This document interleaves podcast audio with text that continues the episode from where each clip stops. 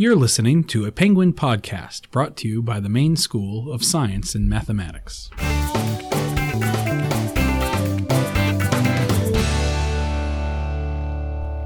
This week, I want to talk a little bit about standardized testing. For many of our students, they hop right into the standardized testing world when they take their test to be admitted to MSSM. So it's somewhat familiar to our students, whether it be the SAT, the ACT, or oftentimes the PSAT. And then it becomes time to start the standardized testing phase for the college application process. Unfortunately, or fortunately, I, I, suppose it depends upon your opinion, standardized tests are still a big piece of the college application puzzle. Though there are more and more schools that are becoming more test optional, uh, the testing is still quite a big chunk of the package that the admissions officers are looking at. That being said, many of our students uh, do take the PSAT with us in the junior year. We actually require it, as it is the test that qualifies students for the National Merit Scholarship Program. So, once students receive their PSAT scores, they can get a fairly decent idea of how they would perform on an SAT based on their PSAT scores. The other nice thing about the PSAT score report is that there is a code on there to provide linkage with Khan Academy. The student can then link their PSAT scores with Khan Academy and actually do individualized SAT prep. I've heard great results from many students regarding that. In the junior year, the state of Maine does require students, all 11th grade students, to take the SAT with writing. It is the assessment that the state has been using for the past couple of years, and I predict probably will for the next couple of years.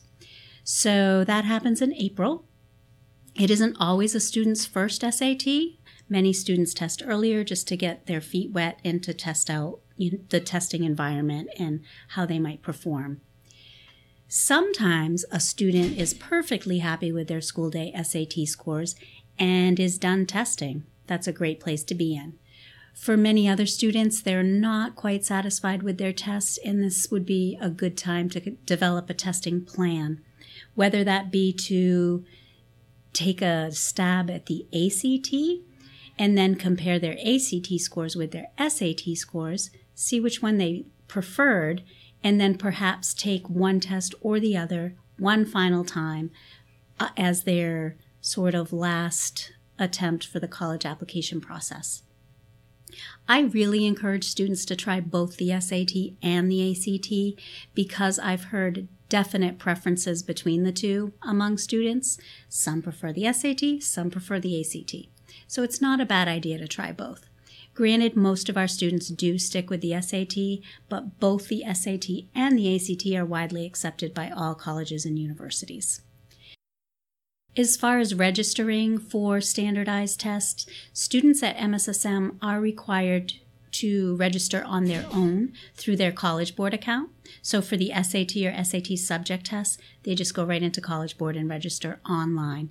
We are an open test center for every SAT administration except June when the kids have gone home. As far as the ACT, although it's not the College Board, again, you just go on to the ACT website and register for testing right there. We are a test center for the ACT, usually for just two dates a year. Unfortunately, they only allow us to be open for two days because the numbers tend to be a little bit lower. When registering for test, it's important to keep in mind you cannot take both an SAT and an SAT subject test on the same day. That probably is pretty obvious, but I just wanted to state that. You can take up to three subject tests in one sitting. Each subject test is completely multiple choice and it's one hour per test. So there is the ability to take three, which is a lot, but some students do do that. So you can either take the regular SAT or the SAT subject tests. The only month that subject tests are not available is in March because the timing doesn't really make sense with that. Fee waivers are available for any student who qualifies for free or reduced lunch or some other income requirement, I just encourage students to check in with me so that we can assist with any help with fee waivers. Another thing to keep in mind when it comes to standardized testing are what are called the SAT subject test or sometimes called SAT 2s. These are tests that test knowledge in, in specific subjects, just as uh, the, t- the name of them implies.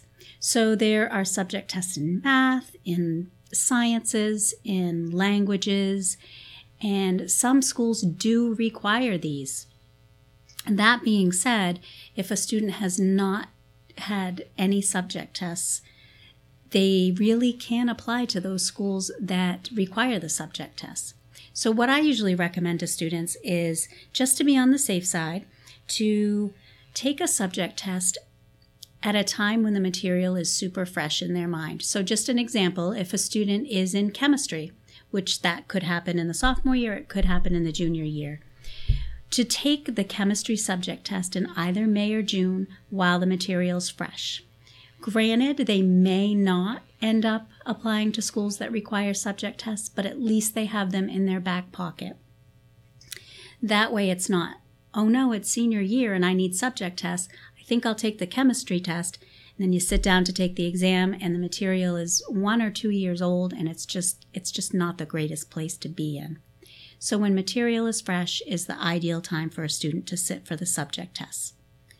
Usually a school will require two subject tests if they require them. Some schools are very specific. They'll say we want a math test, we want a science test. Others are fairly general and will say we just require two subject tests and then the student can choose the two tests that they feel that they could do best in to take. As far as registering for standardized tests, students at MSSM are required to register on their own through their College Board account. So for the SAT or SAT subject tests, they just go right into College Board and register online. We are an open test center for every SAT administration except June when the kids have gone home. Regarding school uh, schools that are testing optional, they're a great option for a student who maybe has test anxiety or who um, you know, doesn't necessarily test very well. These schools will typically offer you the option to not submit scores and then perhaps submit something else in their place, such as a writing sample. Again, more and more schools are becoming test optional. Also, more and more schools are getting rid of the requirement for the SAT subject test. But again, to be on the safe side, it's a good idea to have them, like I said, sort of in your back pocket. That's all for this week.